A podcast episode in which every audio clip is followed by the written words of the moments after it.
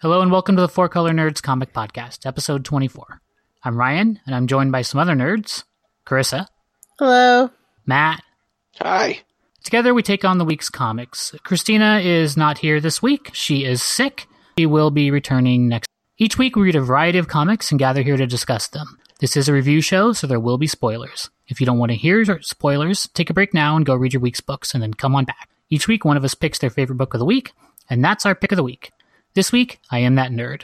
This week, the pick of the week goes to Spider Woman number 5. No surprise coming from me. Our companion song for Spider Woman number 5 is Just the Two of Us by Will Smith because I think the song talks about what it's like to be a single parent. And I think that's a major, major theme in this issue of Spider Woman. So I think the two go really well together.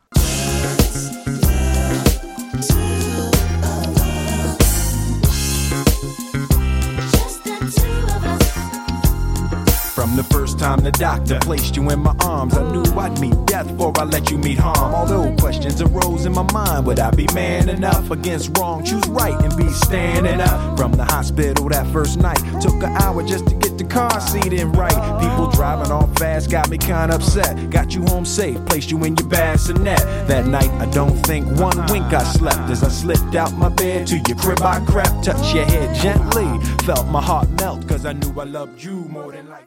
So, Spider Woman number five is my pick of the week.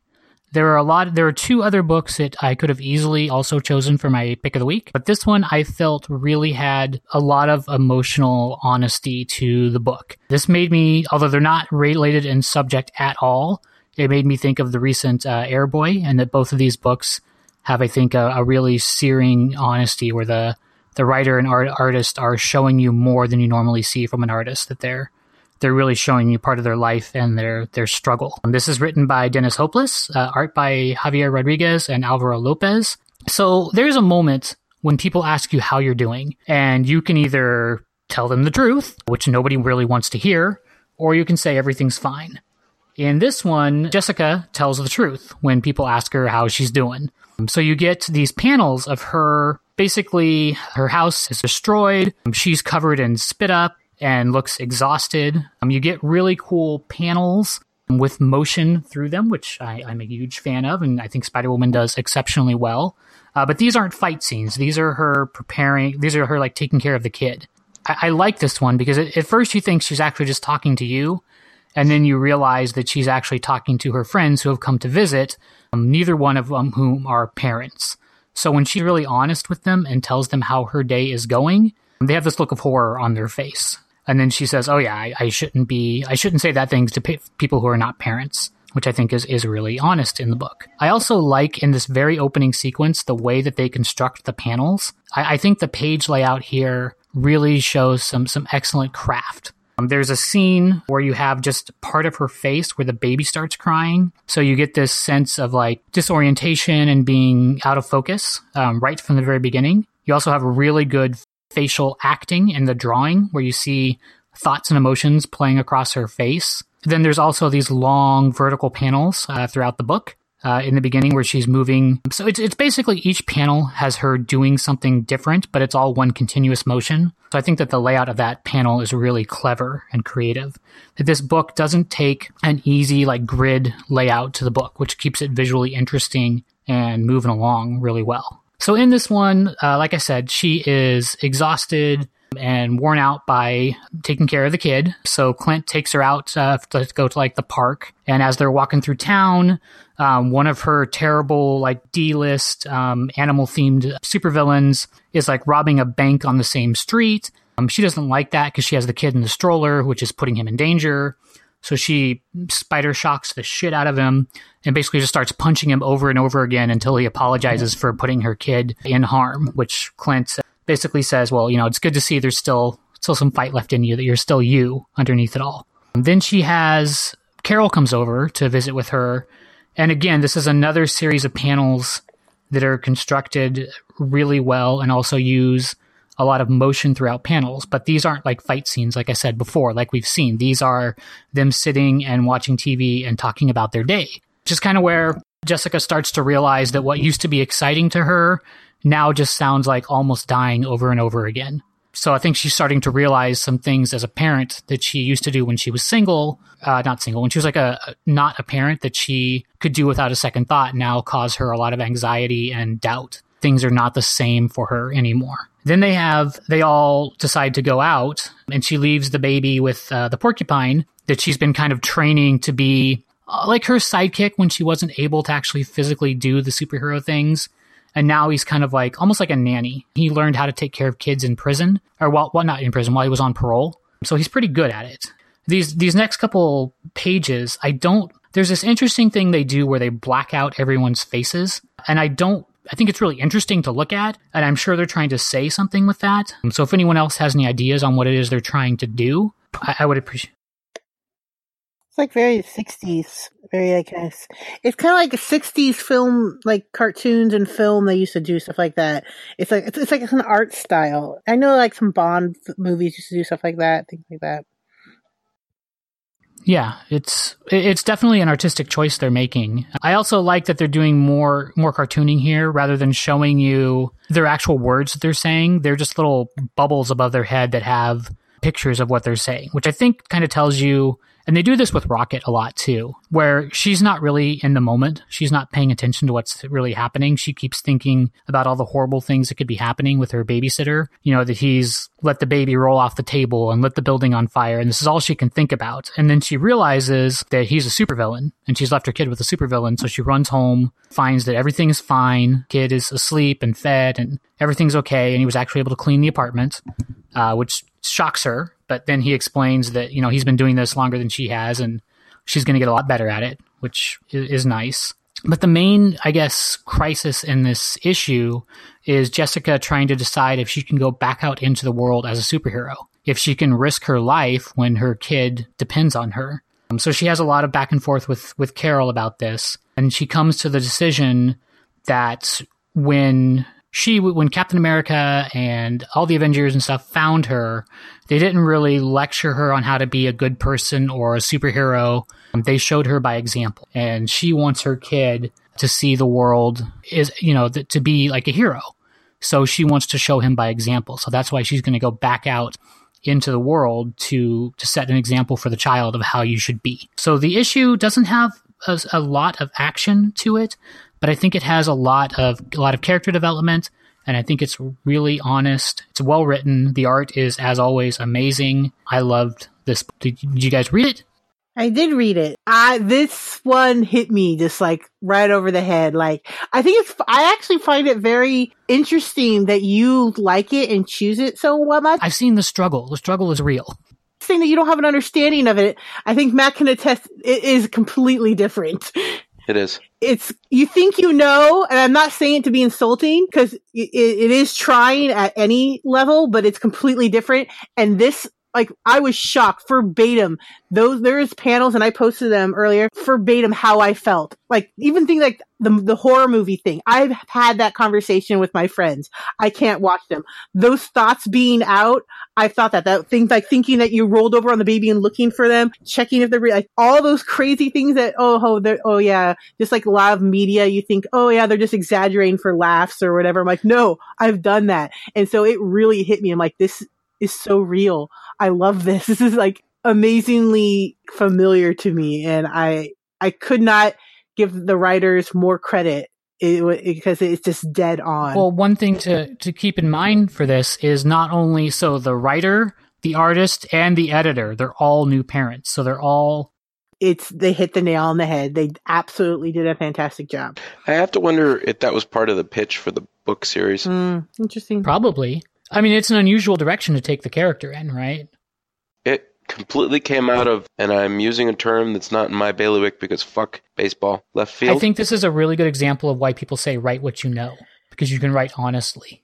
This particular issue was like exact words and phrases and descriptions and explanations that I know I've used recently. That's why when I, I compared it sort of to, to Airboy, um, which was just this searing, cut to the bone truth, not pleasant truth, not conversations or things, but very, very honest. And honesty is to me the most interesting thing to read. even before I was a parent, you think you know, but you don't know. And even your friends who've had, you know, other li- been around, well, I've been around little kids. I see they wake you up a lot. You don't know. It's so different. You enter into a sleep deprived insanity for about six months, basically. Yes, months. yeah, sure. Months. I'm- months. I think it's interesting that I put myself on a different side of the door for that conversation than you guys do. But the but, but that's why I find it so interesting that you like this so much because you are relating to it on a in a different way, but still liking it for the same reasons. I guess is what I'm trying to say, which I find very interesting. This book, I think, speaks to a, a real place, and it, it really resonates with me. I really, really like this book. I ended up giving it four and a half Venom Blasts. I will give it four and a half hedgehog babysitters. I gave it five. I can't watch horror movies because, like I said, it just I felt like it was my words coming off those pages. That panel with the horror movie, when I read that, I, I've had that exact conversation with you. So mm-hmm. Different for dads, maybe. I get defensive. Like Taken is like, yeah, that's that's exactly what it would be like. Yeah, it's just not okay. Like I used to love horror movies. I can't watch them anymore. I mean, that's the moment that Jessica has where she has the, the fear of what's going to happen to her child and that she can't, that life is different now, but she has to make the decision to, I mean, in her case, it's go back out and be a superhero, but I think a lot of new parents struggle with, you know, rejoining the workforce and, you know, is what they're doing worth the time, the irreplaceable time that they're giving up with their children? There's a struggle, you know? I think it speaks to sort of a universal human condition. I think it's more a universal American condition. I'm pretty sure they have parents everywhere. I'm pretty sure they have parents everywhere, but I'm pretty sure the statements and the feelings that she's having right here, the whole entering the workforce and whether or not I'm going to go back and that sort of stuff, it's not a question that they get to ask. True, or in some places they have a lot longer. They have actual paid maternity and paternity leave and have longer to make that decision. But yeah, you're right. There's they're then the opposite end of the spectrum where it's like you got to get back out into the fields and harvest. You know, the whole reason you had kids was to create extra workers, not Yep, like five days later. had Yeah. selected a So. book. Uh, she had picked Rat Queens number 15 from Image Comics, written by Kurtis J. Wiebe and art so by Noah, Tess Fowler. the brother of the shaman chick, he's basically trying to get the queens to kind of go against Hannah and basically telling them about how she did blood magic inside the chamber of the council, for lack of a better term, to kind of bring about the death and destruction of the council to, to kind of bring them down, trying to get the queens to, to go against Hannah. And, you know, she has enough of it you know, at the end of the story, she's kind of, it's like a flashback storytelling kind of scene. And she's like, all right, whatever, this is bullshit. And then they're all kind of arguing about the whole problem. She shows, look, I don't have any pentagram scars on my hand, so technically that could have been healed, though it wasn't. And then she goes on to tell, no, I actually did fuck everything up. Just not in that way. I'm like, well, look, here's the thing. Yes, I did do that thing, but not in the way he says it. I was much cooler about it, and I didn't need a demon to do it. Though I'm still trying to figure out does she have the horns because she's touched by a demon, or because her parents were like necromancers? Is she part demon? her parents. I think made a pact with a demon. But tieflings are a separate race. She's like in D and D terms. I think she's a tiefling. Hmm. like the children of Nephilim. So they continue on to have the argument, and she just keeps feeling more and more betrayed. And they're trying to get her to listen to reason, but assholes there. And he kind of leaves the room so they can have more of an argument. They're still trying to talk her into it, but they're not really being super just kind of stop and let's chill out kind of thing. They're they're doing what rat queens do, and they're lovingly arguing. And she just kind of runs out and then does a s- scene that probably gets the book an R rating It was awesome. and then they're all arguing and, and just kind of doing the, the background stuff with Sonoa and just saying, look, this is not how we wanted this to fucking go. This is not a huge fucking problem of, with us, you asshole. And then she shows up with a badass look. She goes from rockabilly to punk rock. I thought it was pretty cool. I think she's getting ready for Burning Man, except probably Burning School of Mages. I like Tank Girl, and that's what this made me think Oh of. yeah, that, well, the, her look, yeah, for sure. Yes. Um, but she still says, look, fuck you guys, because you don't fucking care about me. Fuck these people. Fuck this place. But the guards still then come and capture her, even though the queens are kind of trying to stop them. And, you know, they're running in to save her. And then we find out that Snowa is a backstabbing bastard who was being controlled by a demon. Fucker. Not just any demon though. demon who her parents made the deal with. Yeah. Who I think was trying to kind of get her come back into the fold, basically. Yes. He's been controlling the situation and kind of trying to. I think that she's kind of the price that they paid for power, and he's kind of trying to come to collect. Or there's some sort of weird obsession or uh, whatever demons call love, her prized possession kind of thing. So he's kind of orchestrated this whole thing to get her to come along with him and be on his side, I guess, would be the rest, best way of saying it. And is kind of twisting and making everything seem like she's alone and he's her only option. So he shows up to kind of get her out of the the void prison that they've got her locked in, which is literally just this huge white space with her floating. Which honestly, mages, that's a fucking horrible idea. Don't put somebody with magic powers Just give them their own pocket realm. in a place where they can do nothing but meditate. Horrible fucking It's idea. like the Phantom Zone. Yeah, I mean, maybe she can't access her powers or something in there, but if she can, that's a fucking really bad idea. And if they ever get out, they had nothing but time to think about stuff. And as she goes over in the, the book, everybody else had to go to school to learn magic, whereas she just kind of grew up, magic was a part of her. She just went to the school so that she kind of had a legitimate reason to use it. I, I, think in like D and D terms, which I mean, this book is basically a D and D adventuring party. Is she's like a warlock pretending to be a mage. Their power comes from uh, an infernal pact, or I guess she could also be like maybe like more like a sorcerer. Magic aside, I thought it's funny because I once played in a Dragon Shards game where I had a character who had horns who tried to hide them, and she used to braid her hair over them in that in a kind of like a bun kind of way. And it's just funny. I'm like, hey, someone else had that idea and used it in something. nice. That was an interesting. She is not hiding who she is at all. she's got this whole angry face, uh, and it goes, and if the necromancer can't bring back the dead, what's the fucking point? Yeah. He goes, the world doesn't work that way. Or she says, it will. Release me from this prison, and I'm yours. And he goes, and what of your friends? Mhm. So she's looking back at Betty and like with the sad look. When she says she doesn't want there to be any more secrets, Betty says that that's what her real name was at late earlier. She says her real name is Petunia. I I really liked Betty in this. I think, I mean, she's my favorite Rat Queen, so I'm probably always going to like her in whatever issue it is. But I felt like she is a nice contrast to Hannah. yeah, she's light where Hannah Where I like dark. it where she's like, you're trying to tell us something, but you don't have the words. And she's like hugging her leg and like, you know, telling her it's gonna basically gonna be okay. And she's like, no, it's not. you know, Where love sometimes is not enough. And it's like, oh, it's so sad. They're still together. Can only think that they're before she got taken away. It seemed like they were splitting up, right? But it seems like I think they're doing a bigger plan to kind of break her out, uh, and there's going to be some heady shit going on later when they find out she's been broken out already, and the demons, you know, got got her on his side. well, I think one of the themes of this book has always been like us against the world. That the Rat Queens have a, an unbreakable bond, and I mean that bond gets tested over and over again. But so far, it's proven to be very, very strong. I think this is about testing that that bond, how far it goes. I fucking love Rat Queens, and just to tide us over, I'm going to give this one four and a half makeovers. I will give it hard. Four and a half. Mohawk is a full on Mohawk. I will give this one four and a half pirate ships. Okay, Monstress number four, Marjorie Liu, and artist uh, Sana Takeda. We start off with what we seem to think is our um, main protagonist's sister of some sort, and she is speaking with the Wolf Queen. So it gets a little confusing at this point because they look so much alike, uh, uh, except for the mask and the tails. And they're and you get a little bit more of the story where they're talking about the treaty with the Arcanics, I think.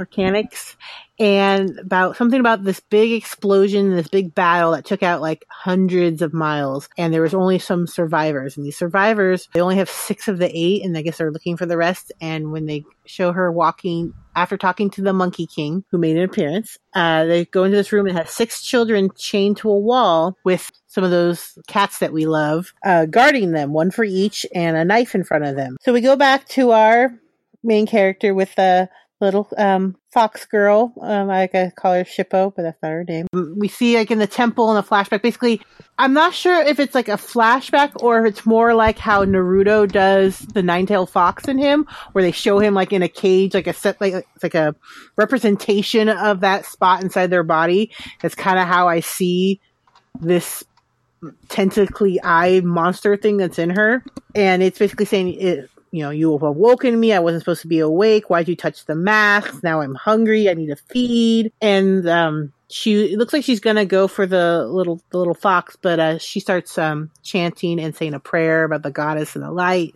And she eventually goes and finds uh, one of the soldiers who's trying to get away because apparently the boar is not intelligent. It has to be an intelligent creature to feed this monster.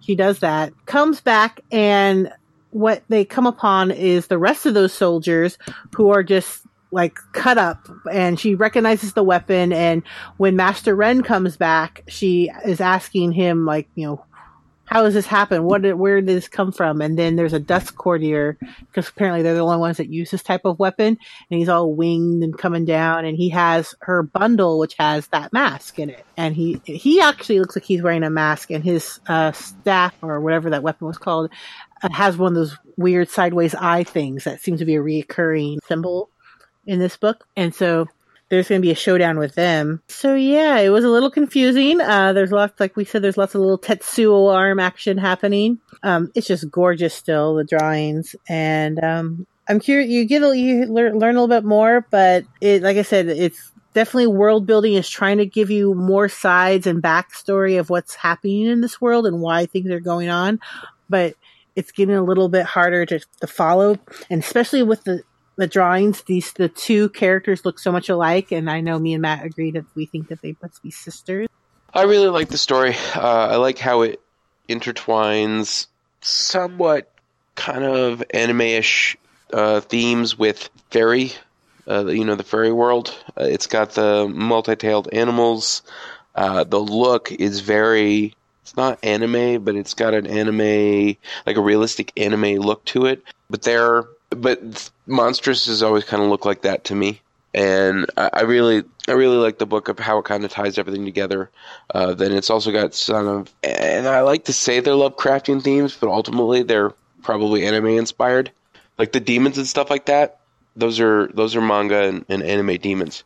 So it's it is Lovecraftian too, but it's Lovecraftian because the anime got it from Lovecraft. In the context of this book, I think it's more anime inspired than it is just directly Lovecraft inspired. Because uh, nobody has fucked up horror like the Japanese. I gave it a I gave it a three. Okay, maybe three cattails.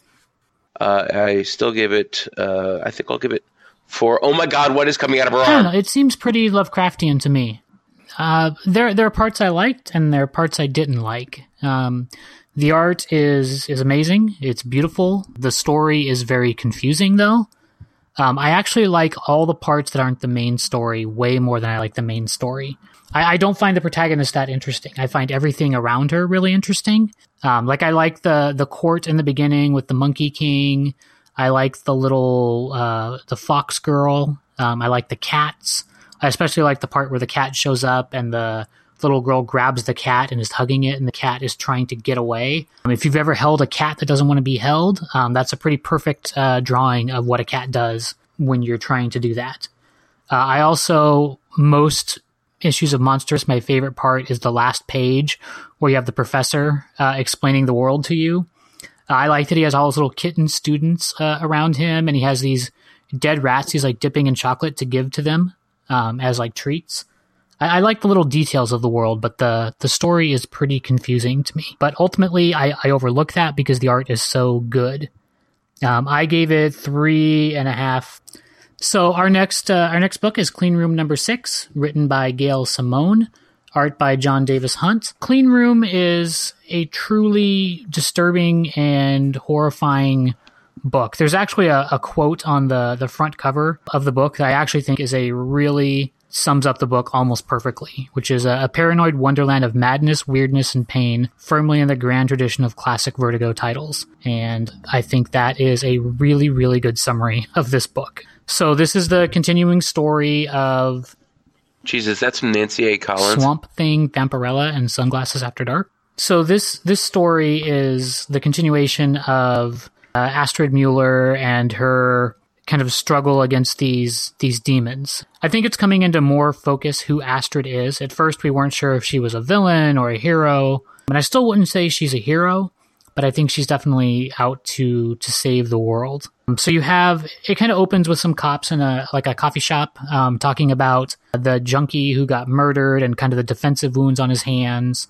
and if they think that there might be a new serial killer. Um, we then go to the clean room, and I just I really I really like the drawings of Astrid. I, I, just I really like how clean and composed and in control she looks when they draw her. I just I, I really enjoy the visual that they have for her. I think she's one of the better character designs I've seen uh, in a long time.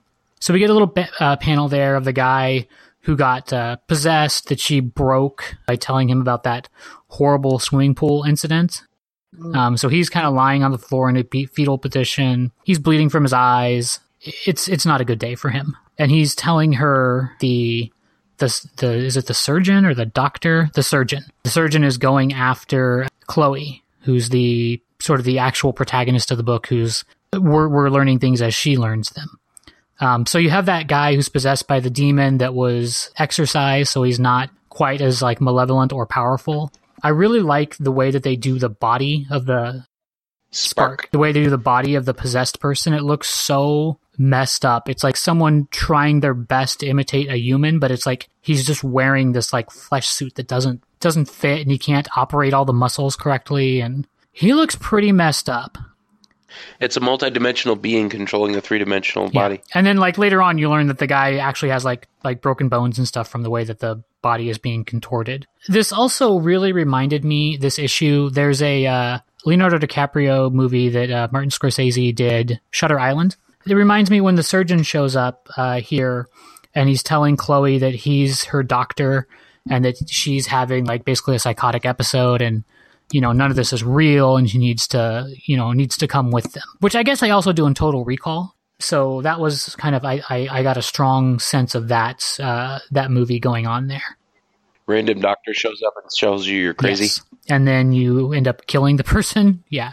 So chloe sees what happened to her boyfriend, like what made him kill himself. So he got a like a flash drive from Astrid basically saying, you know, this is going to be the truth, but if you're not ready for it, it's going to break you. Like don't show this to anyone who's not ready. And he watches it. And what I really detail in that scene that I really like is he has this cat sitting next to him while he's watching the video, but as soon as he starts playing the video, like the cat like runs off like in terror. So whatever it is he's seeing, he doesn't really take it very well. I also like that there's these kind of blank like word balloons or thought balloons there. Like he's been broken. He has no words to express what he's just seen. Astrid has shown him the truth of the world and it's it's too much for him. So you see him, he basically kills himself. Um, so Chloe knows now what's kind of happened, and this uh, this surgeon shows up and is telling her, like I was saying, that he's been her doctor since she had her her accident and you know all these are like really vivid hallucinations that she's having.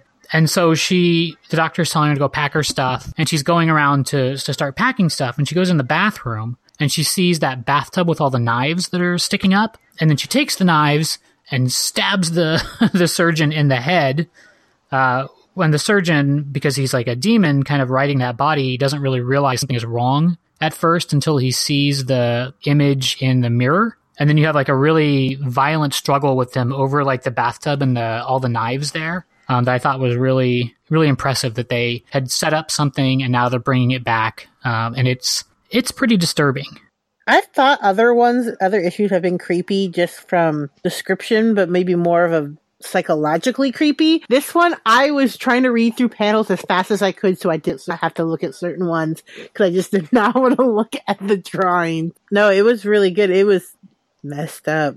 And as the the doctor, I'm sorry, the surgeon keeps fighting them, he gets more and more inhuman, and it gets pretty pretty gross and very disturbing.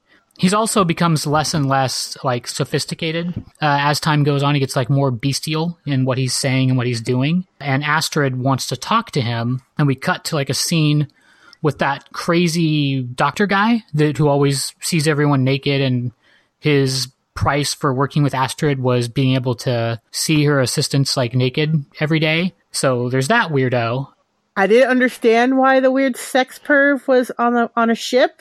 I'm kind of curious to know his story because I thought he was just very weird. She brought him on board specifically to make that ship. It's called a Cloud Smasher. and he's on this like battleship where he's built this gigantic gun of some kind and they have it aimed at the the city that i guess is over barcelona that these things are are from that's hidden. So she threatens to blow it out of the sky if he doesn't back off which he does. And then at the end she kind of asks him you know are you you know what are you? Are you an alien? Are you a, an angel a demon? You know what are you? And he tells her that they're none of those things that they're prisoners of some kind. And that's when you see kind of Astrid uh, telling her that there's you know there's more to the world and that they're going to they're going to confront it. So that this is kind of the next phase of of Clean Room. So the first arc is kind of coming to a close, and we're beginning a new a new journey. I didn't recognize the logo that was on the letter and on the flash drive, and then they show it again at the eve at the end. I mean, I know they refer to the business and the like group that she Astrid runs, but I always thought more of the Rook. This was like this weird pink M and M or A and M or Astrid Mueller. yeah, Astrid. Okay, that would make sense in Astrid Mueller. Because I'm like, what's that? Like Avon? What's going on with that? No, really creepy, really disturbing. Fuck that doctor. I do not like that. I, I still, I really like Clean Room. It really is effective and it does a really good job. But yeah, it is, it is not pleasant to read, but in a good way. Clean Room is really creepy and disturbing. The writing's really good. The art is disturbing in ways that you don't normally see. I, I enjoyed it a lot. Does it say horrible things about me that I'm not creeped out by this book? Eh, it's really good. It's really intriguing and interesting. I don't get disturbed by that. I don't know why. I just kind of find it like, huh, that's an interesting perspective on things. I enjoy it. It was uh, prime for to go. I think Nancy Collins' is a little quote on the cover is, well, except for the fact that it's disturbing because I don't really find it disturbing, uh, was pretty accurate. Um, I like Dr. Hagen's Cloudbuster. That ship is just insane. I really honestly think that it's not necessarily that they're demons or anything, but just the sheer fact that it's called a cloudbuster and it's somewhere above, you know, a place on Earth. I think that the the whole thing is about extra dimensional beings who some people perceive as angels and some people might perceive as demons, but they actually have like a 3D dimensional location. Um, and then the cloudbuster is there to just kind of destroy things. I'm really interested to see where the series goes. Uh, it's really, really spot on good for the kind of story it's trying to tell. It's really kind of twisted, but it's not disturbing. Uh, I will give it four Cloudbusters. What do you think, Carissa? I gave it three and a half flash drives. I, I find it very disturbing. So, Carissa, you had some uh, barbarian I goodness did. for us? It was um Red Sonja number three, Marguerite Bennett, and An- Aneke Aneke. I'm sorry, artist person. I don't mean to butcher your name. Um, this was actually one of Krisztina's picks, uh, but I got you back her back, so I'm covered. so, so was Rat Yeah, Queens. so is Rat Queens, obviously. Matt was very excited to get to cover that. So Red Sonja, after seeing that the after the king died and you know her being bored because this um, everything was so picturesque and there was nothing to do, and then she finds out there is actually is something gnarly afoot, and she is not pleased. So she makes her way to find out who's in charge and who's allowing this stuff ha- to happen? And she's gonna give them a talking to in a red sonja kind of way. She finds out it was it the guy who took over the kingdom is the weird like merchant guy that she was like doing it with in the caravan who like carved her that little bird back in the like the flashbacks of like the good times that she was having. It's like yeah what the hell? And you know what being a king did not make his hair look good. He has some serious like Jheri curl fro going on, and I he just does not look attractive. I mean, he looked okay, I guess, back in the other issue, but something about being king, he just looked kind of. Eh. I picture him with a really high pitched voice. Time has not been good to him. Yeah, really, exactly. He just, yeah. So she tells him, like, look, this is not cool. What are you doing? And he goes, so basically she gives him a talking to and he has, like, he's basically the power has gone to his head. He thinks he's, um, doing the good work and he, he has this vision of society and he wants her to be his queen and like, he's like, you turned down the other king, and like I worked hard, I made all his money, I became like his confidant, I did all this, and you know, basically, I did this all for you. But as my queen, I'll keep you in check. And you know, she's like, uh, uh no man owns me. You know, typical Red Sonja kind of stuff, right? So his ring was pretty cool. It's a sweet little like hawk thing. And sh- she's like, you know, and but there's this whole thing where he says like, you think you're the only one, but you're not. Like, he basically tries to say that she's not special, but she takes off. And then you find out what his line means when he says, call in my hounds. And basically, oh, I skipped the part. Oh, so he does send the hunter after her, but ends up being like her buddy. He's like, ah, nah, you're cool, Sonja. You go. I got your back. I'll hold them off for a bit. That that that didn't fly over too well. He kind of has suspected that. So then he sends the ha- these hounds, and they're basically like three Red Sonja cosplayer wannabe chick, and they're all like kind of like different versions of her, like one short one, one with bigger thighs. You know, they all have red hair. They're dressed in, Slightly different armor. yeah, they're dressed in scale mail bikinis like her. But they think like, oh hell no, they don't want to because they, they were ordered to bring her back alive. They're like, no, we'll get rid of her and then we'll be it. They're all competitive and you know saying like, bitch had her turn. You know, they want to be like the new like I don't know if maybe they want to all three be the queen. I don't know. Like together, they be bitchy towards Red Sonja and they're coming after her. Um, it's going like they're on the hunt. So, what do you guys think of this? I think your comment about them being like cosplayers for Red Sonja is really accurate. Like if you were at a like Comic Con and you saw like the Red Sonja table Yeah. or whatever, these would be the girls that were standing around it. Like they they're pretty good. You know, they're like B plus copies of her, but there's no there's there's no one like Red Sonja. I I liked it. I like the way they draw her face, but some of the other faces I'm not so crazy about. I think the art is Like I, like I said, I could not stand the king. He looked gross. And maybe that was the point. You're He looks like maybe like Prince Valiant or the guy in the 80s metal band that's not the cool one. I think saying metal band is going a little too far. Maybe like a metal pop or kind of like a Weird Al Yankovic, but in armor. Stryper, maybe. Stryper. But no, no, he kind of had like a Weird Al, but in armor kind of look, but a brunette, black hair instead of red. So so not a cool guy is what we're saying. Jheri curl. yeah. I tell you, he had Jheri curl. I said that. No, no, that's oh. what I'm saying. I, I can't get past that. Oh. I think one of these is supposed to be an homage to Wendy Pini. ElfQuest? ah, yeah. Meh, it just seems like a really long story that I didn't have time My to go and college read. English teacher helped write the ElfQuest, I think, role playing game. My teacher in junior high biology uh, wrote for Dungeon Magazine. So th- this this book has a lot of attitude. I think the art's good. I think it's got a lot of attitude. But not like Power Rangers attitude. No, like Red Sonja is a, is a force Like a of Canian personality. attitude. I mean, this in the same way that that Conan has a definite feel and attitude to it. This this book has the same, which makes Mm, I think it's a different attitude. It's different, but I mean, it- it's, the, same, kind of thing. idea. Yeah.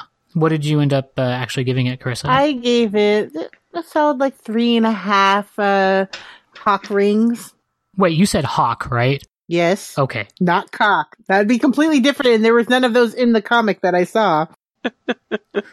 you dirty mind. I know you. What? No. I can't. I can't even. I mean, that ring, I guess, could be used for that, but it would be very, very small. well, look at the guy. yeah. Ah, we just earned our Always rating. classy. That's the nerds. I'm a classy dame. What can I say? Uh, four sets of chainmail armor. Starbrand and Night Mask number four by Marvel Comics. Greg Weisman and Dominique Domo Staten and Den Danton. Sorry, whatever. Stanton. Danielle D. No, man. Come on. I think that's actually a dude's name. I think that's Daniele. Daniele Di Nicolo. So this starts, I kind of like, really like how this one starts. So it starts with Kevin basically saying he's going to get killed and he's going to explode in what he guesses is five seconds. And so then each page, each page basically he it starts with five and then he'll say something and then it kind of would flash back to where Adam's at, which I don't even know, some weird spacey celestial dimensional. I don't know where he's at. And he's trying to help them at the same time. And then it will go four and then it has another one. So basically they're breaking it down. And so one's arguing to save, no, we're not going to let you know, Kevin explode and destroy the planet. And they're going, well, you know, we're going to because it will achieve balance. So then when it gets down, the countdown starts. Basically, he he's like he transmutes water into flesh, and he's basically covering it up because he doesn't want to explode. Who wants to explode, really? And basically, he saves himself, and there's this whole thing, and eventually, he Adam steps back through, you know, and they fight. But the reason why I kind of like this comic because then it basically flashes them back to college, which is pretty much why I find this comic book interesting. I'm like, oh yeah, fighting, end of the world, things go boom. You can get that pretty much from any superhero comic, I'm gonna say. But them in college to me is very interesting. Just the fact that just the weird dynamics, like, oh, you're your house rep, that person likes you, and the beer kegs, and they're using superpower, and he's overhearing the girls talk about which one likes who, and I just find it all very cute. But then there's all this this weird subtext where the black and white dude. You guys help me. What is his name? The um The be- uh, the in betweener. the in betweener. Yes, in betweener. Thank you. He's the guy at the end who's got the black. Gustav dude. Yeah. So yeah, the guy who was there. Half his face is black and half it's white. Yeah, so the guy who was there, who Adam was like, "Who are you? Where are you going?" His hand was going through at the beginning. The one who said that they needed to have balance. Um, so he's talking to the in betweener later, and he's saying, "Oh no, that was just a test. We're ha- still having things in going, you know, in motion." And and then at one point they're at the temple of Palma, and there's a Kree, and I'm not sure who's with the Kree, but then they're talking to. It looks like it's a Groot. He says, "I am Trunk," though. I am drunk. And they're saying that he- they even mentioned that he's a really talkative tree, but he has like uh, he has better cheekbones than Groot. I'll give him that, and like a weird mouth. But yeah, it looks like a Groot, and I'm like, who is that? I mean, obviously the trunk. It's it's a cute comic. I mean, it's like they're in college, but have superpowers. Yes, not exploding is a- a good major in college. All noble pursuits. And so, yeah, it was a fun read. But I do love that one of my favorite things is Kevin, which is Starbrand. He wears like throughout the comic, like, he'll have a Spidey Man shirt on, or he'll have like a, a Captain America shirt on. He's like Kind of like like, a uh, the way Miss Marvel also uh, idolizes the Marvel universe. Um, I thought it was a did you guys perfectly fine comic that I didn't care about. Like, there's nothing wrong with it. I just don't find it very Hmm. interesting or characters I really know that much about. You didn't Uh, I did when the they had the whole did you? thing with the is it like the engineer or the the geneticist people with all that with Starbrand. Oh, That's not what I mean by the new universe. I mean, you didn't read it back in the '80s when they actually came out with it. uh, when Shooter was like, in "I want to create my own I Marvel had universe." to get from a discount bin. So some series I've read, some I haven't, and there are big gaps. Oh, oh, there was plenty of new I, I wisely stuff. just picked New 25 Mutants and Ghost Rider and some Hulk. Okay, so Starbrand and Night Mask are both characters from this thing called the New Universe, which I won't go into detail on, but they're they're basically from another thing that got adapted, like another plane on the multiverse that got adapted to the regular multiple uni- Marvel universe when they last kind of restarted the Avengers. I think Starbrand and Night Mask were kind of the first arc right before Yeah, there was they a new started person who became like thing with the Starbrand and was basically going to explode and had to. That's Kevin. Yeah. Well, he did explode, and he killed the college, and I think that's kind of a callback that they have here of he, where he thanks Night Mask. I don't know Night Mask's real name Adam. for Adam. Okay. Well, that's a good name for a Night Mask. So he thanks Adam for basically talking him to get back into college. The reason he thanked him is because the last time he was at college, he kind of killed a whole bunch of people. So, which I find funny because they didn't start a civil war over that. Uh, I thought it was pretty good. It's not a super deep book, and it's not really a front. It's not a spinner front book. It's just not going to ever be Iron Man or Captain America or anything like that. It's Starbrand and Night Mask, but it's still. I thought it was a good book. It was well done. It was fun. They brought in some cosmic characters that you don't really see that often, even in Guardians, uh, because Guardians has kind of gotten a little bit too mainstream. And wow, that's the most hipster thing I think I've ever fucking said. But, but you're not wrong, actually. So Guardians, I, I well, I'm about to grow a mustache and wax it, but Guardians, I liked a lot better Before their studio back album, in the day. when it was Four was cool. popular. It's it's true. We've gone mainstream, but this book is kind of like that. Um, and I do like the I like Yonder before he was cool. I did like kind of the college interaction, and I also picked up on the the Miss Marvel parallel there. Uh, I will give it. I think Three tonally and this book belongs characters. with like Miss Marvel, Patsy Walker, Squirrel Girl, like those kind of books is the the corner that this this lives in. Like I said, it's it's it's not there's nothing wrong with it. I just I didn't particularly care about it. I didn't think it was a very good example of that that corner. I think, you know, Miss Marvel and Patsy Walker are both better. So we've had kind of our, our fill of uh, estrogen here. Matt, you're taking us over to the, the testosterone uh, goatee side of the universe. Yes, because facial hair bros. Awesome facial hair awesome bros. facial hair bros. With International Iron Man number one by Brian Michael Bendis, the writer, and Alex Maleev, the artist. This is the story of Tony Stark, who is no longer actually a Stark, uh, and he's trying to. Well, the subtext of the story, sub story, subplot, is that he's trying to find who his parents actually are, which I think will be interesting once we actually find that out, or it will be boring. I'm hoping it will be interesting for the big fucking deal they're making out of it. But he's basically trying to figure out who his parents actually are, though for most of this book, it's actually kind of a flashback to a relationship that he had in college when Tony Stark didn't have really much towards the way of facial hair, but he had long hair, which was weird. Uh, I'm just kind of. Oh, they did this. he's not a uh, Stark. What was that in? I don't like it when they rewrite things that I really like. I'm like, no. So you know when Tony left and went off into space was also falling down a, a mystery. Uh, apparently, Howard Stark made a deal with aliens, uh, and it makes you think through this whole series that the differently abled child was Tony, and the reason he's so smart is that the aliens genetically altered his body. Uh, and no, uh, Tony was actually an adoptee. Do you know what a recorder is? A living Mhm. recorder? No, no. Uh, the living recorders are these androids. Yeah, that's a watcher. The living recorders are these androids who are made by these. I think they're like little yellow dudes. But there's a living recorder that supposedly is not. Basically, didn't get deleted because it's supposed to be the living recorders.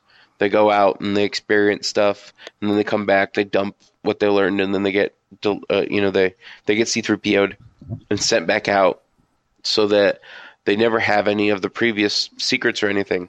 But there's this alien society that's just recording all the universal events and shit. But this one supposedly had not been wiped, and it had all these secrets and all this information. So it was doing kind of shady deals and selling science on Earth back before the modern Marvel age. Uh, but they're apparently keeping the storyline going, and now Tony's wanting now that he's not completely fucking insane from the shit that they did immediately before Secret Wars with the stupid white armor and shit. Um, now he's basically going to try to figure out who Tony Stark actually is. But this story is the most long-winded build-up to fucking issue explanation Yeah. I've ever done.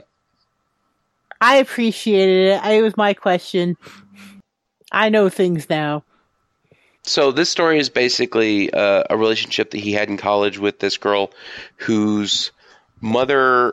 I don't know if she's a brilliant scientist or just somebody who's in charge of a weapons company, uh, and they basically they're opposing kind of companies to Tony's dad, um, but Tony and is just fascinated by this girl, and he gets uh, shocked by one of her guards, who's then scared that Tony's dad's going to have him killed. Um, and then they actually date by way of going out to dinner with her parents, where the dad is trying to basically drill Tony, uh, and they go through this this whole kind of little nice. I think vignette might be the right term for you know back when Tony was young, and they had this uh, kind of tryst. And then uh, it comes to the future when Tony is Iron Man, which is actually kind of where it starts, and then it goes to the back and then comes back to the present where you see this the girl that Tony was in college with is now, I guess, in charge of the weapons company. Uh, there was uh, a scene at the end of the dinner that he had with her parents where Hydra's attacking them uh, because apparently her mom had some sort of dealings with Hydra, but then left and nobody leaves Hydra. Uh, so they tried to kill her, and Tony shot one of the Hydra guys, and then the girl shot uh, another one of the Hydra guys who was about to shoot Tony. So it all ended badly, and then at the end, you find out that the guys in armor, the robots or whomever that were kicking the crap out of Tony, even though we didn't get to see that fight, we just saw Tony laying there, uh, is actually the girl that he was kind of in love with in college. Um, but now she's got an eye patch and she's all decked out and stuff. And uh, that's kind of where we leave at the end of the book. Uh, I liked the way that they did this. It's Brian Michael Bendis. Uh, so everybody is kind of Tony. But I think they did a little bit of a better job on this with the, the woman not exactly sounding like Tony, uh, though uh, still a little bit. So I'll, I'll give it three and a half Hydra agents. I felt like to me, I almost felt like I was reading more of a DC comic, which I didn't really care for it that much. And I usually like Iron Man comics. I really like when Tony's portrayed, but I think since it didn't feel like Tony to me as much, um, at least the younger version didn't really much as much. Um, and I didn't really know, like I said, I didn't really know that backstory, so I was kind of grumbling through most of it. Um, I think I give it like two and a I think half, this one uh, will entirely depend on how much you like Brian Michael Bendis because this is very, very Bendisy. Um, the dialogue is all excellent, but everyone kind of sounds the same. Um, like there's good interplay between him and the the girl. Um, like there's like like that verbal sparring and going back and forth that is kind of a hallmark of how he writes. Um, everyone you know sounds pretty clever, but everyone kind of sounds the same too. So if you if you enjoy uh, Bendis, you're gonna like this because that's what you're gonna get. If you don't like it, um, well, that's what you're gonna get too. So kind of kind of depends. Me, I I like that. I, it does annoy me sometimes that people sound the same. The next book is Superman American Alien Yay. number five by the illustrious Max Landis, writer, and the artist Francis Minipool. I'm probably No, butchering it's that name. Manapul. It is Uh, Minipool. he was he's the artist and writer on Flash. So this is the continuing story that it's kind of jumping ahead, I don't know, months or years. It depends on which book uh, or which issue we've kind of been in in the life of Superman as he kind of builds up to being Superman, which I really am enjoying the fuck out of this series. The series is there with like Birthright uh, and Red Sun as uh, my one of my top Superman stories of Agree. all time. Throw in All Star and we got the same list. Yeah. Oh, well, I've got a couple others, but uh, yeah, throw an All Star as well. It's just fucking divine. Uh, this book it, it captures one. It defeats the Superman curse because you've got Max Max Landis, who is a fantastic writer, and you've got competent artists on every single fucking issue, and you've just got this really good story that captures, which is ironic because the regular DC books are not capturing the character, but Max Landis is managing to capture the actual core of the char- the character of Superman, and he's developing it over time in um, Superman American Alien. I would really, I would really appreciate it if they could just use this as the basis of the rebirth. But if we could just forget the new 52 and go with this, I'll be happy. And it, that's what really matters. Making Matt happy about Superman. Almost impossible, but yes. the, It is hey, almost but this book impossible. gets pretty damn close. So Yes. So he's been slowly building up to becoming Superman throughout the series. Little bits and pieces that are kind of teaching him life lessons, which is something they touched on in Man of Steel, something they touched a lot on in Birthright, and I think in Secret Origins, though ah, it's been years since I've read Secret Origins, and I didn't appreciate it as fully as I might have, uh, the way I liked Birthright and All Star Superman and everything else. So this is building on the concept of what Superman means. You know, what what is he doing this for? He's been flying around and doing the whole stereotypical Superman thing of, you know, saving kittens from trees, just helping people change tires.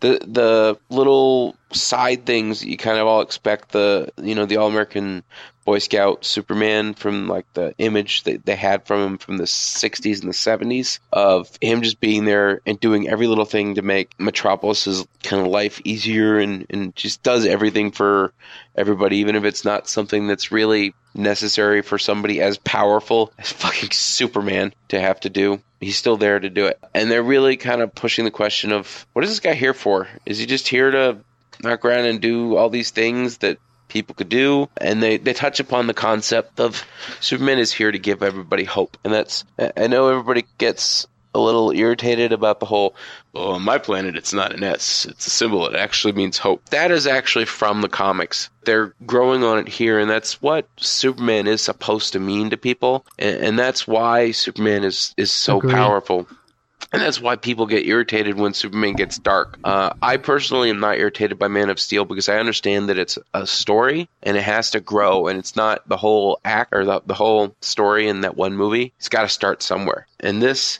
is a good start, and it's a good building of that Superman as hope kind of thing. He he brings that little bit of light into the darkness that kind of shines the way, which is ironic because he's he's flying around in Batman's cast off That he costume. ripped off of him in the last issue. Yeah.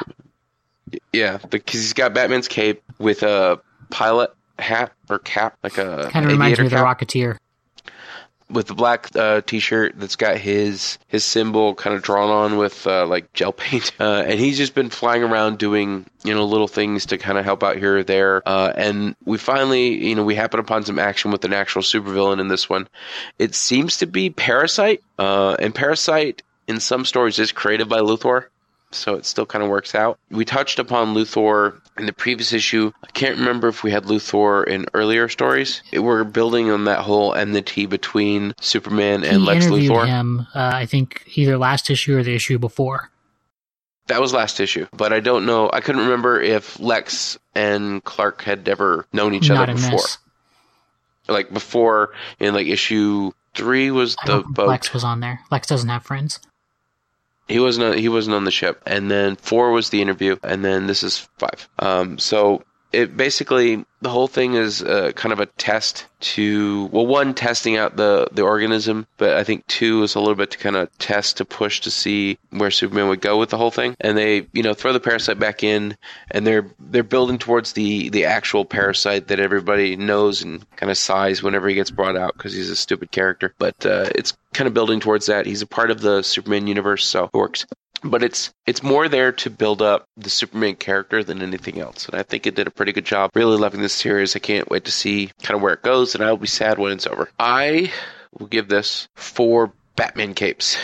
I think the key to getting you guys to like Superman is I, I really Alien. like this issue. If I didn't pick Spider Woman as my pick, this probably would have been my pick of the week. This was really, really strong. To me, the standout part of it is the conversation in the office between Luthor and Superman. I think it's such dynamic and powerful writing that really nails the those characters. Um, I think that is just an amazing scene with spectacular dialogue. The art's good. I mean, I, I loved everything about this book. I would give it four and a half LexCorps. So we're on to Savage Dawn, which I don't think Carissa read. So two Savage Dawn parts uh, came out this week. First one was Superman Wonder Woman number 27, written by Peter J. Tomasi. Art, it's a whole bunch of artists, uh, Jamie Mendoza, Doug Menke, and Cliff Richards. So this one is basically Superman and the Freed Justice League and his friends battling all of Savage's children. Uh, and basically, Savage is using them to kind of test the meteor and see what it will do before he goes and exposes himself to it, uh, which is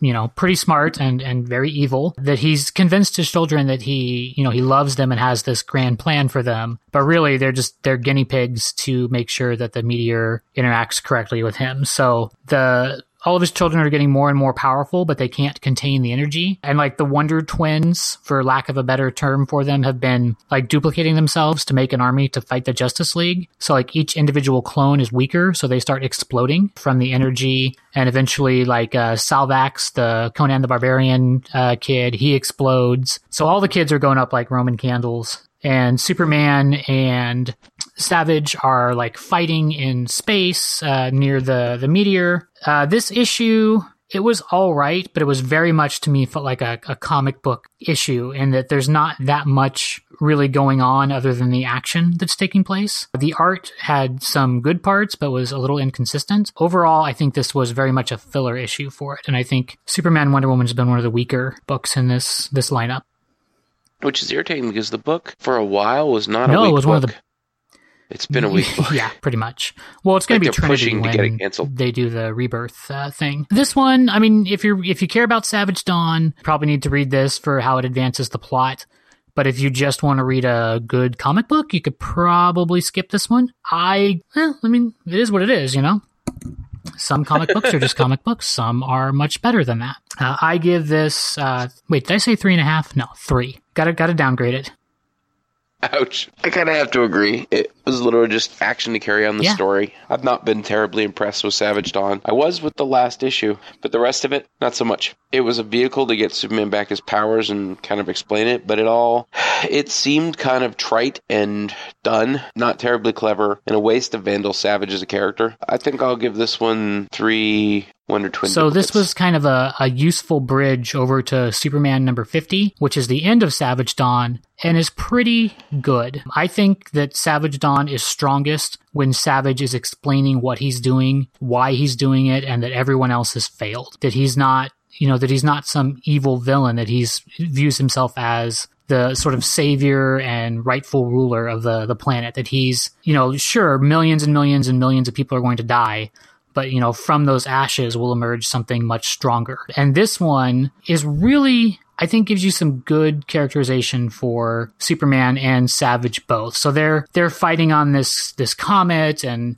you know they're they're punching each other and leaping from like asteroid to asteroid. And savage punches superman down to earth and he and one of his sons uh goes down. And i think that the other son like basically is running like a computer simulation like a virtual reality thing for superman where he's kind of seeing different yeah Puzzler. puzzler yeah, Puzzlers. He specifically so says he is. is showing him it reminded me kind of a cross between um like a christmas carol where you have the you know ghost of the future past present and future because he's showing him savage is showing him what would have happened in the the past what the present could be and what the future could be it also really reminds me of when Christ is taken by uh, Satan up to the top of the mountain and shown the entire world that could be his, you know, and he has to, because Superman is, is tempted by what he sees. So Savage shows him the past with Krypton, where you find out that the meteor that was going towards that ended up going towards Earth was originally going to hit Krypton,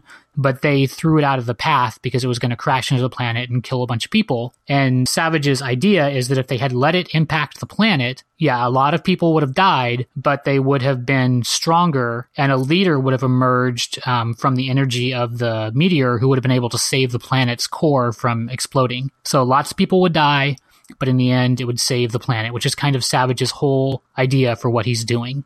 So I thought that was interesting, and you get to see uh, Clark getting to interact with his parents um, and see the rocket ship uh, and all of that. So you see those parts of his past um, that they learned from the the Fortress of Solitude when they had control of it. And then Savage takes him to the present and basically shows him his version of the Justice League. Uh, but it's it's a mix of some of the heroes and some of the villains. Like you have like Gorilla Grodd and like other other characters who are normally thought of as villains that are like part of the league. And Superman is kind of like their general who's leading them to battle. Uh, and Superman really likes that. He likes leading these people. He likes that they work together as a team. Um, so that's very, very tempting for him. Um, and then you also see a vision of the future that's tempting as well. But throughout all of these these things that Savage is showing him, it's it's like Superman's parents are the ones who actually are kind of prodding him to almost like reject the the virtual reality that's being shown, kind of reminding him that there is a responsibility that comes with power, um, and that the type of man that he should be.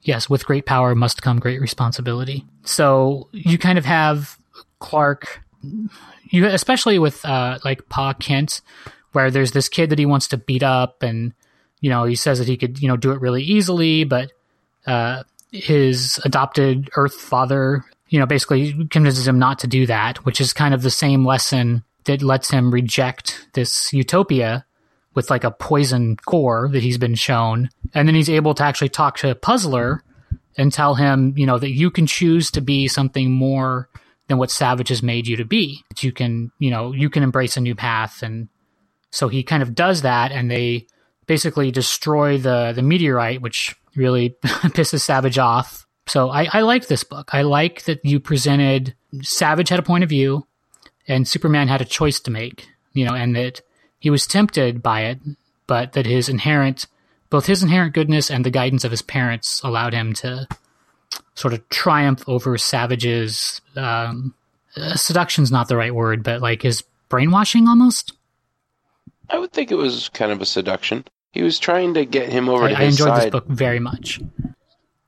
episode kind of made me think of a couple things. One, uh, the there's an episode of Justice League. I think it was Unlimited. It might have been just the classic, the, the main Justice League series called Hereafter, where Superman gets thrown into an alternate future where Earth is dead, basically, and Vandal Savage is the, the last living being on Earth, or at least the last living human. And and the whole thing happened because of a scheme he was trying to do um, and he and Superman kind of team up. But that's mostly because it's Vandal Savage and Superman just kind of talking to each other, just kind of one on one. I'll give it three and a half So the last part of the special edition that I had is part of uh, Apocalypse War, which is Extraordinary X Men number eight uh, from Marvel Comics, written by Jeff Lemire, uh, art by Humberto Ramos, Victor Ola- Olazaba, and Victor Ibanez. Um, so basically, Apocalypse War is a series of thematically linked events in X Men books, but they're not actually. It's not actually one storyline. So there will be three in each of the X Men books. There's going to be a story about Apocalypse, but they're not. It's not one continuous story. So if you just like the Extraordinary X Men one, you can read that. If you like the Astonishing X Men one, you can read that one. This one basically is the story of um, they're recovering all of the mutants that are being affected by the M-Pox and the Terrigen Mists um, and taking them to Limbo to their X Haven place that they have. When they encounter a whole bunch of like new mutant signatures that are coming up, like 600 of them. And the thing is, with the Terrigen Mist, they're not supposed to be able to have any more mutants. So this is something they need to go investigate.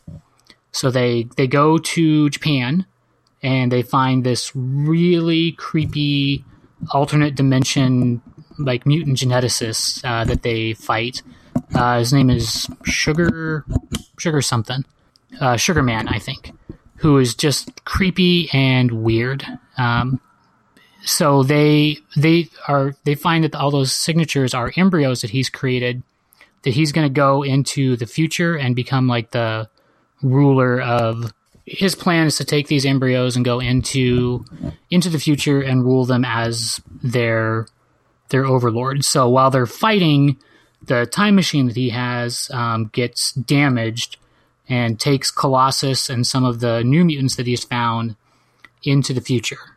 And then the other X Men, the ones who were left behind, they then journey there to go get them, but time flows differently. So when they get there, many years have passed. And you find that Colossus is now uh, basically Apocalypse and has his new horsemen, uh, which are, I think there's Deadpool is there. It looks like Moon Knight um, and Venom. Yeah.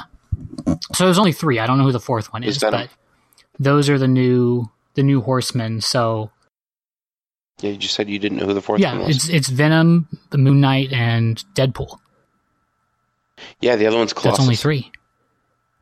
Isn't he Apocalypse though? Because he says to me, my horseman. Yeah, he's the head of the Horsemen. Pre-selling stuff for this is was saying that it was those Oh, four. okay, then I was mistaken. I thought that he was somehow now Apocalypse, but I guess he's He might the be. fourth horseman. They might have Apocalypse be one of the Horsemen, So but I I enjoyed this one. Um, I like Extraordinary X Men. It's my favorite of the X Men books, and this was kind of everything that I I like about it. There's also a pretty sweet uh, Doctor Strange kind of story in the back. I like that um, better than I like the main story. The art was kind of I didn't like the way they drew magic or magic in the the backup story, but the the story itself was really good. So I ended up giving Extraordinary X Men uh, three and a half mutant embryos. What'd you think, Matt?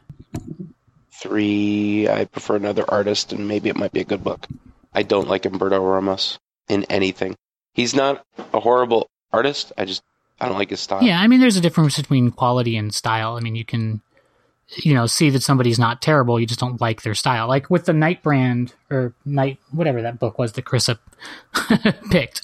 Uh, it wasn't bad. I just it wasn't my wasn't my cup of tea. You know, the Apocalypse Wars. They're like I said, they're thematically linked, but it's not one continuous story. So if you like them, you can keep reading the one for each issue. If you don't like a certain book, you you're not going to miss the the plot if you don't read all of them. So, kind of up to you on Apocalypse War what you want to do. Uh, I probably will read all of them because they're all pretty decent books in my opinion. So, So those were the books we read this week. Check out our weekly pull list and other nerd shenanigans. Go check out fourcolornerds.com or our Facebook page, Four Color Nerds. You can follow us on Twitter or on Instagram. You can also find the podcast on iTunes, on Stitcher, on SoundCloud, and on Podcast Addict. Make sure to subscribe to the podcast and be sure to come back next week for another episode. Until then, keep reading, nerds.